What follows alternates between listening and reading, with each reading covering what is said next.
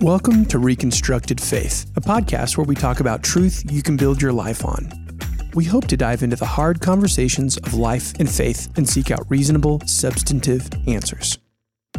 My name is Colson Lechner, and I'm joined by Chris Legg and Bryn Starnes. This is Reconstructed Faith. Well, welcome back to the Reconstructed Faith podcast. My name is Colson Lechner, alongside my regular partners in crime, Bryn Starnes and Chris Legg. Um, and today we have a special guest, um, and all the way from I think it's Charlottesville, Virginia. Is that right? That's correct. Yep. Awesome. Central, Central Virginia. Nice. Okay, and so I'm going to kick it over to um, to Chris Legg to kind of do our intro and get our conversation started. Awesome. Well, our our extra special guest today is David Zahl, and David and I have run into each other a few times over the years in different ways. But I think what's David's one of those guys that I think we've had maybe one or two in depth conversations, and both of them were just, at least for me, so life giving and challenging and encouraging that I feel like they've had kind of an inordinate effect on my ministry than just a couple of conversations should have had. Um, mm. uh, there's just a kindred spirit there that, at least, that I experienced, and a challenge to my way of thinking as well. Um, that's been really healthy. And so, getting to hear him speak recently um, at a conference at the Mockingbird. Uh, I guess it's called the Mockingbird Conference here that we hosted that that Matt McGill hosted here. I don't remember what the actual official name. That is the name of your ministry though. Um, is Mockingbird and I I feel like it was well over a decade ago when you and I and Matt I think we were on the restaurant up on a hill for the first time we had we got to meet and have those conversations and we were talking about the gospel according to Pixar. if I remember correctly. Is that right? Am I remembering that that's, right? That's correct. But what you and I really talked about was rest and the restlessness. And as, right. a, as a sort of a spiritual vanguard almost. And uh, you you put things into words for me in a way that uh, I'd say the feeling is mutual. I ended up talking about those themes for for years afterwards and seeing it everywhere. And you you really opened my eyes to that, Chris. I'm not I'm, I'm not blowing smoke. It was a real.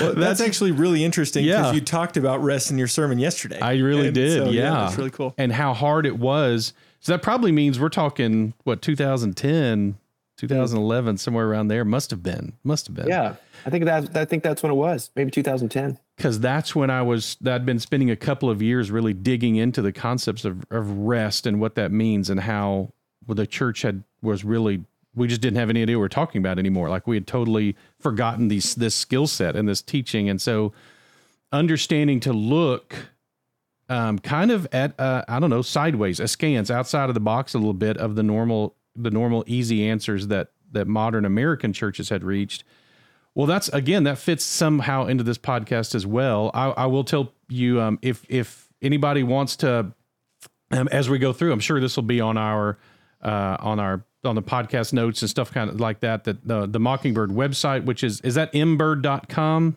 That's right. Yep. Okay. So at mbird.com um, was more about the ministry there, and I'm sure we'll get to hear some more about uh, what David's been doing. So what I would love, David, is I, it's it's hard for me to imagine that you you come at your faith. Um, I feel like if it's correct to say from a different angle than a lot of people do. Um, you look at it either inwardly or outwardly with um, a different set of eyes, and I that's what I really love and appreciate about you. And I've got to assume that the connected to that is a story uh, as how how you began to see the Christian faith as something that you could legitimately, authentically espouse um, without having to that that you could you could engage with the gospel without having to buy some of the stuff that comes with it sometimes. Mm. Um, and and for me, that that was as close that that was my version of kind of deconstructing. I was I was because of the freedom, and we've told we've talked to several people, and this is a pattern. But because of the freedom, I had to deconstruct and reconstruct simultaneously because of the people I had around me, I didn't feel the need to throw everything out and start over. I was able to to take pieces and and say, okay, you know what? I'm not sure this is what I believe the Bible actually teaches, or I'm not sure this is what I actually think is right. And I was able to do that, and it was really I'm freeing. And so I, I, I just had in mind you would be another person for our audiences who either have deconstructed, are in the process of deconstructing, or are coming back and reconstructing um, their faith. That I thought, man, there's going to be some people who would love to hear David's input on this. So I'd love to hear a little bit about your story of your connection to faith, how that happened, and then and then we can follow up from there and just. I'm, I'm sure the questions will come, no problem. Sure.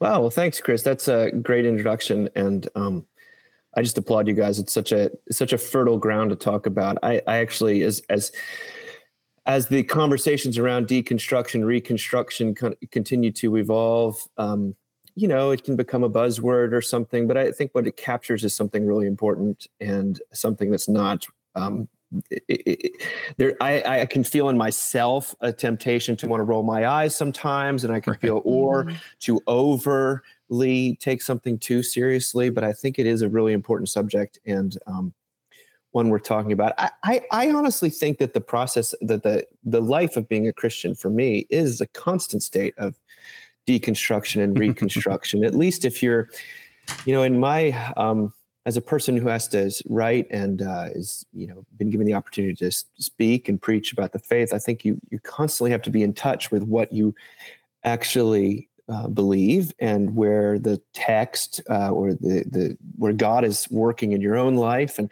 that's why it can be very exhausting it's also why people just decide to check out and kind of toe a party line and it's too painful it's too um, uh, it's too much interrogation to to constantly be taking your own pulse. But I think the the the mm-hmm. the, the, well of um, authentic, uh, genuine, you might even just say um, heartfelt preaching has to come from someone who's uh, actively engaged, whose heart and mind is actively engaged with the gospel. Um, and so now, I mean, I came. I'm coming from a, a background uh, where I grew up in the main line of the Episcopal Church, which doesn't actually give people much to deconstruct. It, um, and that's I, I, don't mean to be flippant about it, but uh, there they represent it represents kind of a um, an in, a reaction against certain forms of Christianity that are oh, hugely doctrinal and maybe op- op- oppressive, and it would be in a more loose, shall we say, expression of the faith that because it doesn't give people anything to deconstruct, it, it doesn't give them anything to reconstruct either, or to it doesn't give them, you know, frequently, uh, you know, wow. church that it's a church that's dying fast. Mm. And it's dying mm. fast partly because it gave people nothing to not only to react against, but also to uh, to embrace wow. and to to to really be a part of. Now, I come from a, a wing of the Episcopal Church, which is more low church evangelical, and it's and it's kind of the a Protestant end of that. If you're interested in this historically, it is quite interesting. But um, especially after we were doing this right after the coronation, in which uh, yeah, this this was highlighted for the on the world stage. But um, I have I was in um, part of being a part of the mainline church was that I was buffeted from some of the more cultural aspects of uh, or cultural Christianity or cultural evangelicalism that that people seem to have that that have really um, hurt people. Um, and so, so, when I've watched some of my peers deconstruct and uh, really have to reevaluate everything, part of it's like I didn't actually have that experience of the faith. Now I can understand that people did. Wow. So, so it's uh, I, I, but I feel privileged the older I get that I wasn't, um, that there wasn't, it wasn't, uh, you know, hugely political or uh, burning of, you know, CDs or something like that. I don't know what it was for folks, but yeah. I mean, tapes, of, tapes, tapes. what is wait? What is it? What's a what's a tape? Yeah, exactly. Yeah, a cassette tape. yeah. They uh all this to say is like I, I'm a human being, so I am deconstructing, reconstructing all the time, and yet I was spared some of the, I guess, cultural baggage that you know when you when I hear people talk about '90s, especially '90s evangelicalism, right, and they're they're in the imperative they've had as a thinking, feeling person to sort of reevaluate all of it um, I didn't have that experience. For me, my faith was almost always a refuge and a comfort. It was never um, this millstone around my neck or this project where I was uh, Jesus's personal emissary on on earth. Uh, and it's given me a vantage point, I think, to see some of what's going on from a point of compassion, um, but um, also from a state of like, you know, hey, if you if you if there's nothing left to reconstruct, if you throw everything out, you, do you do you really? We, have been there there with the with the mainline churches, and uh, that that way is not the right way. That I mean, that way lies death too. Yeah, right. And I can I can see that, and also you know you know, if we just completely reshape our faith to fit whatever our cultural paradigms that are prevailing at the time, like that's that has its own, shall we say, liabilities and challenges. Um, so it helps me to see what's good, what's bad, and and I I, I like to think that uh, to remain engaged with the active heart of the faith, which I think is the forgiveness of sins and the absolution of the sinner and the promise of eternal life and things, the sort of life and death aspect. Yeah. Yeah. Yeah.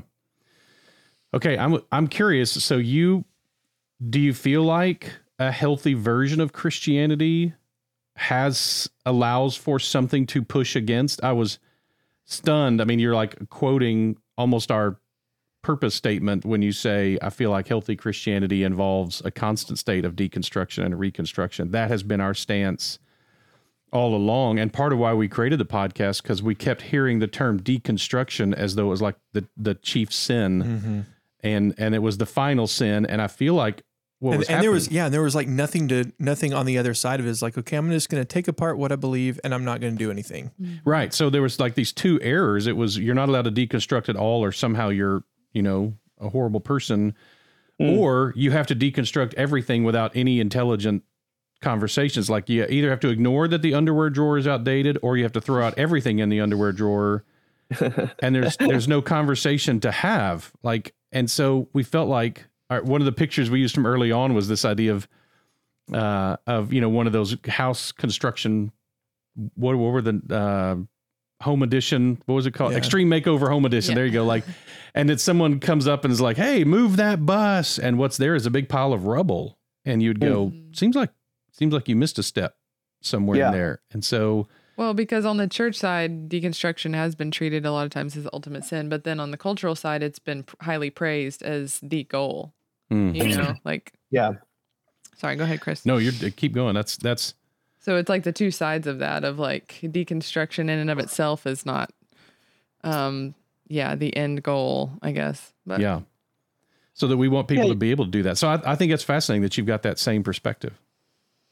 I, I like to think so. I mean, it's painful to deconstruct. And I, I think that sometimes when we dismiss that process from a glib perspective, it, yes, there are ample cultural rewards on offer for those who mm-hmm. um, go through some public denunciation. I mean, let's, and to pretend that they're not is naive, I right, think. Um, right. And yet, it, there are also very real you know hurts and wounds and mm-hmm. relationships that falter and I, I think that that is worth taking seriously too especially if i've, I've listened um, i actually listened to the testimonies of people who have radically uh, deconstructed i guess i would say that you can't um, uh, until you're able to see the good that was part of that heritage or that uh, part of your faith or that your upbringing, even if there were some abusive parts. I mean, let's use that right, word. Right.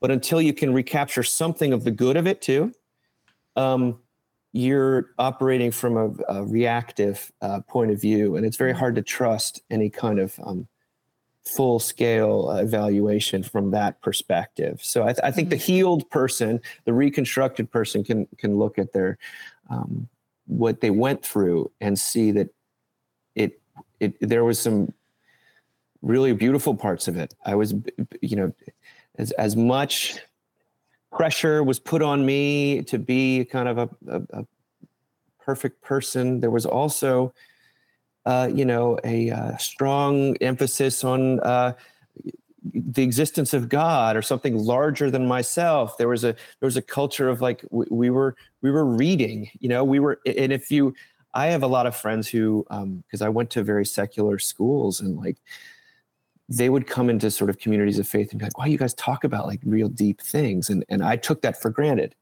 And that was a mm. youth group culture that, you know, um, some people completely look in, in their rush to say, oh, this youth group damaged me in some way. Well, you're like, well, it also got you to talk seriously about life and death and things that a lot of young people are too distracted or, you know, to mm. ever engage with. And I think that that's a really wonderful thing.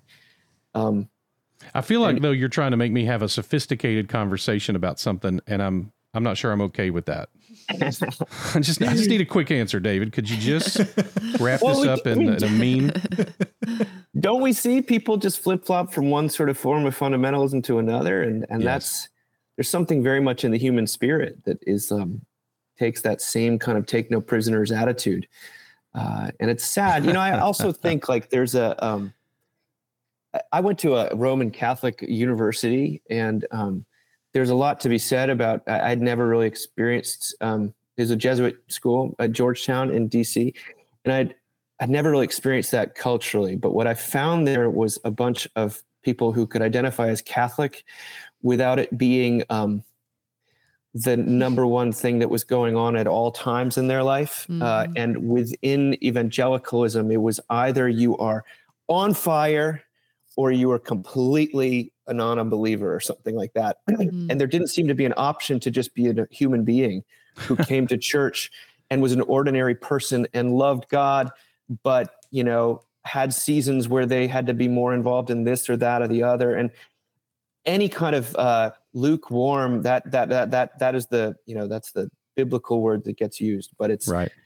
I always feel that that was used against people. And it's like if you have the slightest doubt right, right. slightest hesitancy emotionally speaking well then you must not be a christian and mm must it all must come tumbling down and what i experienced among roman catholics is like oh yeah you know i'm that's you know I, I, even though i have this that or the other reservation i'm still you know roman catholic i'm still i'm still a christian um, and we didn't have that permission in our the subculture that I was exposed to. And I, I think that that, especially when you're developmentally trying to trying to figure out who you are, that's really important to have a little bit of that. The, the leash needs to extend a little bit. Um, like that's how it is with our children. They need to be able to test out some things. Mm. And if, if you're completely disallowed from that, then you just react in the opposite direction. At least that's my experience. Mm. Yeah, and it's an it's an interesting thing too. And I think you kind of hit on this earlier. Um, there's a question that I had is like, so for instance, we had um, a really outspoken atheist come on um, and he was brought up in church, but v- vehemently now speaks against it. But as we dug into his experience, there was a lot of this like he was never allowed to use his brain whenever he was, um, whenever he came to mm-hmm. even church leaders with uh, valid questions that he was struggling with as kind of a, a young person, preteen, mm. that he was just constantly dismissed Mm-hmm. Um, and then that really kind of fueled, uh, at least from my perspective. Oh yeah, fueled a so. lot of his disdain, and then kind of subsequent um, deconstruction, walking away from faith is like, hey, look, if if this is what Christianity is, I don't want any part of it. Mm-hmm. Mm. Right. And so, I I'm curious. Is that do you see that kind of a trend in some of those testimonies that you have heard, or and what are some some additional trends. And if I'm if I'm going too far away from where you're tracking, Chris, just kind of let me oh, know. Not at, but, actually. The question I wrote down was that the lack of permission to to deconstruct, since we're using that term, mm-hmm. to ask questions, to doubt, to whatever, has been a common theme for people who deconstruct and then get stuck. Mm-hmm. So I'm curious the fact that it sounds like David, you didn't have that freedom, and yet you didn't get stuck. How? Yeah. Um, Josh, there's a lot. There's a lot in this. I I think that the there's um, I don't want to like identify it as a strictly religious tendency because I think mm-hmm. it's a a human tendency. I don't think that you can be a religious. I really don't. Um, at least in the the sense of needing to find some kind of framework of meaning and uh, enoughness, you know, for your own personal, some kind of metaphysical framework, even if it's half implied, half, uh, you know, um, spelled out so um, but I do think there is a lot of that kind of you experience some sort of hard shutdown and you run in the opposite direction. Now, I would say that that's um, usually an emotional response. And I mean, I think as I think one of the things the Bible tells me is that, and or Saint Augustine also talks about this a lot, is that mm-hmm. we're primarily emotional creatures. We're you know uh, we are what we love. That that idea that comes from um, you know that the the that's a historically Christian idea is that you can someone you can know what they think, but if you really want to know them, you have to figure out what they love. And if you really want to understand their actions, especially their misbehavior, um, you need to understand what what it is that they what delights them, but also what where their heart is. And where your heart is, there your treasure will be also. I mean, that's Jesus. And so I always find a major uh, under the auspices of an intellectual conversation. There's really an emotional conversation, or at least an emotional exchange that needs to occur. And what happened, and I, you say this, and people think, oh, stop psychoanalyzing me, or stop reducing me, or, mm-hmm. or uh, mm-hmm. uh, telling me my own experience. But you know, I, I'm not going to turn my own brain off or have my, my own emotional reactions. So I've heard a lot of these stories. And a lot of times it sounds like something painful happened. Mm. And right um, there the the the painful reaction happened first, and then intellectual arguments were hung upon this. That that came second. Um, but when the church constitutionally can and cannot accept or at least uh, um, acknowledge the pain that it has mm-hmm. caused, right? Um, because what that person heard was not that they weren't allowed to have a doubt or a question. What they heard was that they were wrong to have a, a doubt or a question, and that they mm. were sort of judged for it. And um, that is that produces judgment tends to not produce what it calls for. I, I think the the law kind of increase, increases the trespass in these situations. So I'm always looking for when I hear these an, an atheist speak. Um, uh, you know, I I just that's such an ironclad position. I, I always right. want to wonder what their experience of life is actually like because so much of our lives are unclear and wrapped up in mystery. And when we're a mystery to ourselves, and to have that sort of clarity, I find my faith allows me that to, to sit in that kind of um, uh, both and I guess, or the the the conundrum. I call it in the book I wrote, doubleness. The the I'm two things at once. Uh, and I that's one of the reasons I find Christianity so compelling in a lot of ways is that it allows me not to that um, I, there's a God and I'm not He, you know. So right. I can mm-hmm. I can kind of uh, rest in that as to to borrow that resting language, uh, and yet yeah so to feel like i have to have a complete 110% commitment to this one area feels antithetical to actual life but it, emotions and, and hurts and wounds can be so deep if they especially if they happen at a certain age in our lives you know um, that it can inform the rest of your life. Just like someone who spends all of their their entire life trying to prove something to their dad even after their father's dead you know? Right you know, um, Matt, just say that what it's if it's a heavenly father, you know, it's it's Stalin, you know, shaking his fist at God before he, the God that he doesn't believe it right before he dies. I think that, right. That's a lot of fuel. Yeah. And but if I think about it in terms of pain or a cry for help, then I can have compassion and and rather than uh, come at them with the same judgment mm-hmm. that they've already experienced. That was, mm-hmm. it. It is intriguing the way that that uh, his name is David as well, Smalley, and I met was that at an Easter service, I, I years ago now, probably a long time ago, I had lamented that I had been trying to be invited to any of the free thinker associations in East Texas. Like, just let me come. I'll answer questions. I'll sit on the stage. I'll do whatever you want. I just want to. I would love to answer questions so that you to see you know what questions you have. I want to understand you better and and what your perspectives are. And none of them would let me come. Like I was strictly forbidden. Like they told me, if you show up, we will tell you to leave. Like mm.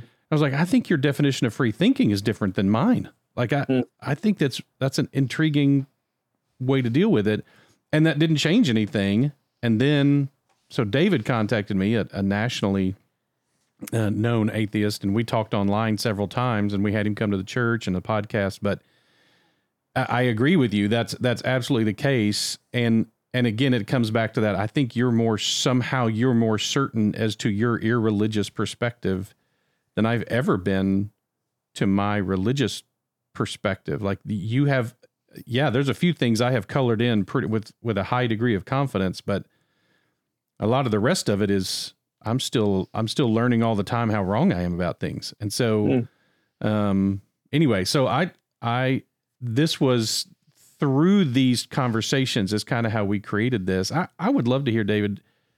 Was there a time that you feel like that was there a narrow miss for you in regards to um man, I, I feel like I, I could have easily gotten stuck here. Um and what and what helped you in that? Like, what was your what was the toughest thing for you as you've lived out this life, and st- but stayed with true to the the faith that you called to?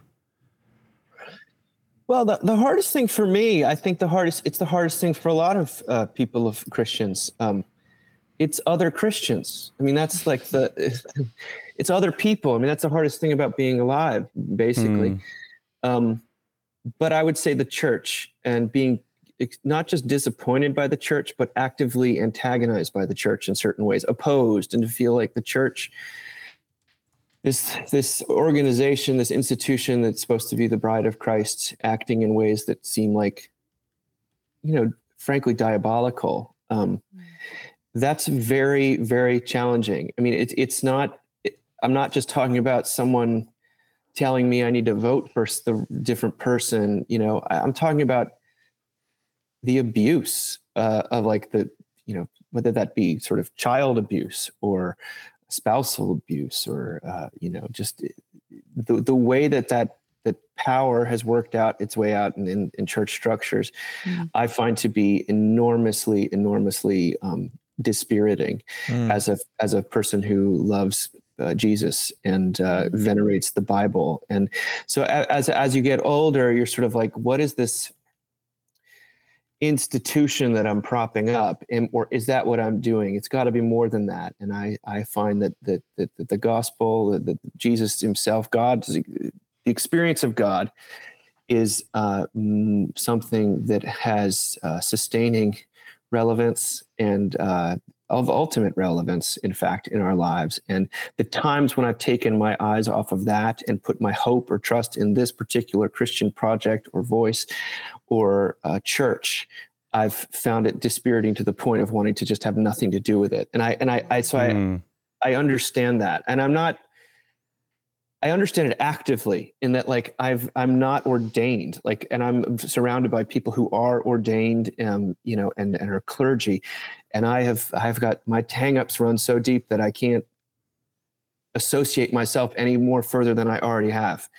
So um yeah, that's that's an actively ongoing ongoing thing when you when you read about, you know, uh, those those and and that's so I I guess um and also you know uh, it's not just sort of the abuses in the Catholic Church or something, or reading about you know the latest clergy, the mega church pastor who's fallen down. I I do um, stay attuned to the cycles of shame and um, abs- and and hiddenness, you know, sort of hiding that right. uh, certain forms of evangelicalism have really inculcated in generations of people such that they want anything but that like that's if that that's a if that's you know that's kind of what uh, the the free thinkers society is saying like that th- i want anything but that and i think to myself gosh my experience of the the the god has been as a good news and a comfort and mm-hmm. has not been and so far away from anything but that as you get older and you continue to hear horror stories of how people you know when they most needed mercy they were met with the exact opposite by someone claiming to represent jesus it's mm-hmm. it's it, if you're a feeling person you just eventually you're like maybe the structure or the whole thing is just um, let's let's let's walk away let's walk away and and, and i so i have tremendous sympathy with uh with people who've done that. And yeah. um, I just want to say that like that's not, but it wasn't for me. You know, I, I know that I, I am also surrounded by people who are like, well, the second so and so got elected, that's when I knew, you know, and that was just a bridge too far. And I'm just not a very political person. Um, so that wasn't for me. And I, you know, the the things like the resurrection, that wasn't um I, I there's so much to my own life that I can't explain and and I, am so skeptical of the or uh, so so uh, aware of the limits of reason um, when it comes to human life you know? Mm-hmm. um, so much of what i value about being alive has nothing to do with logic you know? It, it, i'm talking about invisible forces like the soul uh, love uh, forgiveness these these things i think operate outside of um, you know the the curse of of being born to a certain type of parent you know the, the, there's so much to me that the most important things in life that are still the things that are dealt with in the Bible and are you know that, that are dr- addressed by God. Um, so I that was never uh, I was never it was wasn't like an apologetic argument that I needed to have. It was much more the experiential one of being like, how is this thing enabling these people to be so awful? Um, mm. And and, mm-hmm. and you know I I do think though I mean I I, I think that people will if they want to do something awful, they'll find a way to justify it. And if mm-hmm. they use religious right. language to do it, they'll use religious language. If they yeah. use political language to do it, they'll use that. If they want to use economic language to do it, that. So I, I really think that um, uh, if you grow up only in that world and you think, well, it's it's the religion is the problem or the religious language is yeah. the problem. Once you get out, you're like, wait a second people are still acting like self-interested so and so's.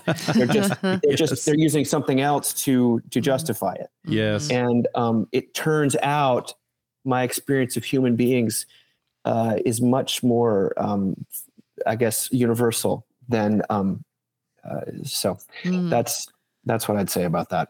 I, mm. I have a question, David. So as and I agree with you. So, but as with all that being true, what's something that's kept you actively involved and participating in like the church body in spite of that? Um, mm. What's what's something that's kept you motivated to still be a part of it? Uh, for me, it's it comes down to a couple different things. Uh, relationships. Uh, you know, the the my the uh, our pastor, our rector, is a wonderful, wonderful man of God, and I think is um, not out for himself and not on some large ego trip and uh, is genuinely interested in proclaiming the gospel to a hurting world. And like that is that's the disposition that's the emotional temperature of the church. Mm. um, it's a very i'd say robust faith you know it's a uh, we, we're, we're clinging to an old tradition. But um, that is super compelling. And he's been there and shown up for me when really di- not just difficult, awful things have happened, you know, and I've seen the true colors shine through, and I've seen that this is not he's not just talking about it. Um, there you go. So I'd say that relationships are hugely important in that. I also, you know, I, I, I, the liturgy that we do at our church is from, you know, was written in the 16th century, and it's it connects me with something larger than just this current moment. And as our mm. kind of temporal bandwidth shrinks, you know, our ability to remember beyond the last five minutes. I find that to be deeply countercultural. The allowance for silence, for rest, for um, these virtues that I think have been largely lost, um, and for which I crave. Uh, and the, the the allowance to feel sad, to be honest, to bring my real self to God. Uh, but ultimately, Bryn, I mean, the real question is like, do I have do I ex- experience God? Do I do I do I come into do I do I meet with God in at church? And you know, maybe it's just the the ultimate evidence of God's grace that He mm-hmm. continues to work through something as broken and in in many ways terrible as the church. Mm-hmm. So I mean, mm-hmm. but that also means maybe that means He could use me too. Yeah, yeah. yeah. I think that's the fascinating thing about your answers. Like, even though so much of um, the thing that's been difficult has been people. At the same time, some of the hope that you've found in that is through people. like and relationships and people who are who are demonstrating an authentic faith even you know not perfect but authentic that's that's fascinating When Yeah, it- it- go ahead. sorry. No, You at go. the end of the day, we're still talking about forgiveness every every Sunday, and that's the Mhm. central thing. It's like this: God not only loves you, God forgives you, and like that is um, in a in a culture that feels less and less forgiving, and at so many of these affinity groups of, that where you can find some belonging, where you can find some community, Mhm. ultimately become uh, purity spirals. You know, like the, the the church is caricatured as being, but is often experience is not actually. At least the church I've I've experienced. I find that um, anywhere that's talking about forgiveness um, is is going to feel a little different. Um, at least it has for me, um, and so at least that's you can't really get away from that if you're trying to be a Christian in any kind of uh, Mhm. uh, substantial way. Mhm. Any kind of biblical way. yeah Yeah. Uh, it's intriguing that we one one of our themes that we keep coming back to is the need for us to um, kind of deconstruct our faith in humans, especially ourselves. Um, and I want to come back to that in a minute because I, I do want to reference the the book that you recently published that I was that I got to hear you speak about.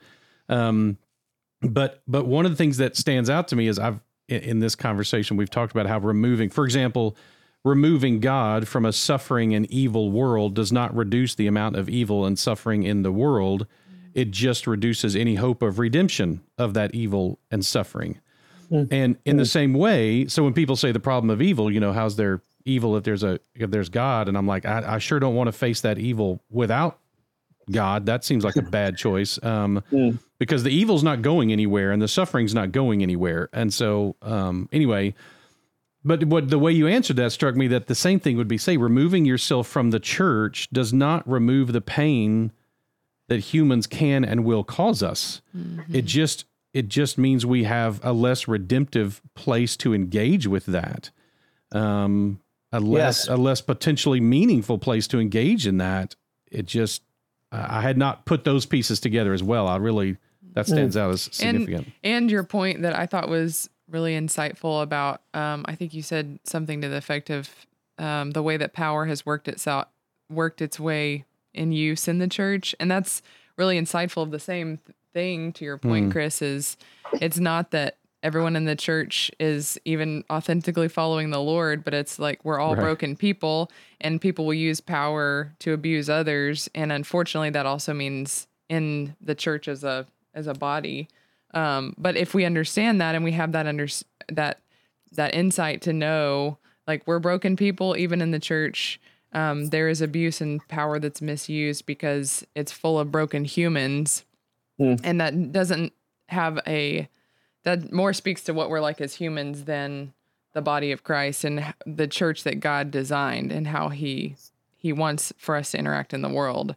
Um, anyway, I thought that was That's wild. Yeah, that's significant. Well, and religious language is an extremely potent weapon mhm. uh, or or tool, shall we say? It can for good and for ill. Right. It's um, it's you know, if you, you're using the the threat of uh, hellfire. Uh, you can um, you can get people to uh, follow you for a little while. Um, you know, it, that's that's a very that's a little different than certain other communities where those things aren't at play. yeah. Um, but that means it's just that much more prone to abuse. Um, and as we've seen, but and yet, again, you, you know, where to whom else shall we go? Uh, that's the the great question. I was just listening to a talk about it, and where where else am I? Uh, do I hear about God that uh, created me, knows me, and yet still loves me, and is wants to be involved in actual, you know, my actual life rather than some ideal version of my life. I think Mhm. that's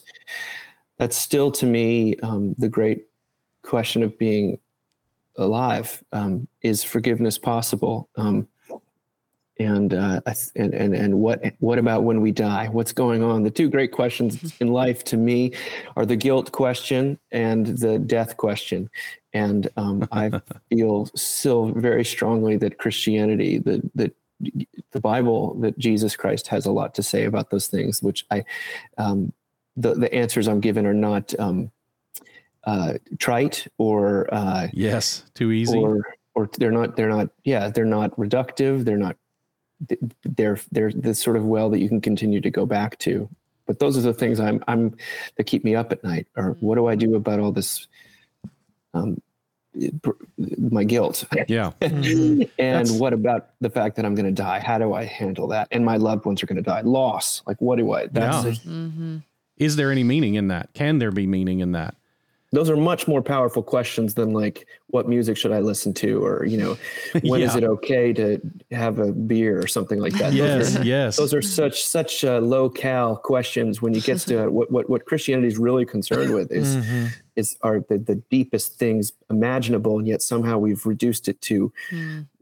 Tiny, very arbitrary, um, not completely arbitrary, but in the in, in many cases arbitrary measures of cultural righteousness that has nothing to do with where do I go when I die? How do I Right. it- it- what about is is love possible? Is forgiveness possible? How do I deal with the fact that I'm I'm suffering? Like these are the great questions of life. And so if you reduce Mhm. that down to what um you know again is it okay to dance you know when i'm 14 i think i think you've really sold your your your your heritage for something kind of pathetic there you go. That's a cheap porridge right there. Yeah, that's so interesting. Yeah. That's one thing we talk about with student ministry here is how do we encourage our students to to go deep and have those really hard questions because I think you're right. I think when we when we limit the conversations of faith to something so shallow in the spectrum of Right. of what scripture covers and the life that God offers for us like you're saying not that they're um completely irrelevant but I wonder if that that adds to deconstruction, especially it's for young to. people of like, well, this is all that that church is Right. and and even Christianity is these conversations about like um you know, behavior modification and and moralism and things like that, then they're missing out on the depth of like you're saying what faith and Yes. is and what scripture covers and even the richness of life in Christ instead of just the well I have my list of things that I'm not supposed Mm. to do. Okay, this this this has jumped out at me. Last week, I met with the program team, kind of the, the student ministry, children's ministry uh, wing of of the church's ministry, and and it's summer, so we've got to start talking about modesty and clothing issues and etc. And so the and no question, one wants to. yeah, everyone, and so and so what we didn't, we were like, listen, we cannot let this become Christianity is about whether or not your fingertips or your shorts are longer, and and so instead, how do we turn this into a question of what does sacred mean? What hmm. does gentleness mean? Like, how do we unpack this conversation for our kids so that they understand? Listen, this is not about the lengths of shorts. This is about this is an expression of identity or like something that really has meat to it that we can mm-hmm. say don't don't see this as up it's it's Christianity which is primarily about you know how short my skirt Three and a is half to five inch inseams. yeah, exactly. So it's which which again may be a practical application of kindness or modesty or or sacredness, but but to to like you said to simplify the conversation down to no to that's not even right. I mean to dumb down the conversation from this listen, we're not just behavioral mod people here. This is this is a cosmic conversation that we want to be having mm-hmm. that's going to have some very nitty gritty practical application day to day. Do I make my wife's side of the bed or just mine? Like that is a that's a that's a really dumb conversation, but it may be an application of a massive conversation of sacrifice and it's not about me and and so how do we make sure we're putting those in the right order?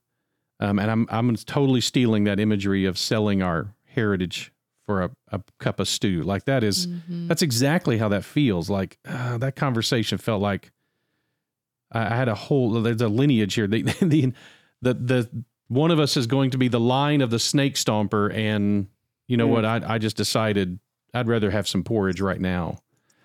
And yeah and and cult- culturally speaking you might say that we can we really afford to uh, bed down in those questions uh, i mean ulti- i mean we can once in, in within our communities and things like that and i agree 100% that there's reasons why Christians believe in modesty. Like Right, a- that's right. It's, a, it's not. It's not an. It's not a, meant to be a huge uh, cruelty thing or oppressive Right. thing. In fact, there's there's love. Uh, we believe Mhm. that there's sort of some some love actually animating some of those questions. And Right. yet, Mm, if you're if you're nine years old and that's that's you receive a kind of a some kind of huge no about some skirt you wore by mistake uh, and that's that you're, you're not going to hear the deeper conversation and so Mhm. uh, and i don't want to blame those kids for um, that being what they heard like how do we because because a lot of it boils down to um, you know the the, the reason sometimes people get shut down is the insecurity of the pastor Mm, or the Christian, and they think that you feel personally threatened by someone's uh, insecure, like a um, problem with the faith. And I think that that we we need to be more willing to let um, to say, okay, are, are, am I only hearing some sort of threat to me, or am I hearing an actual question there?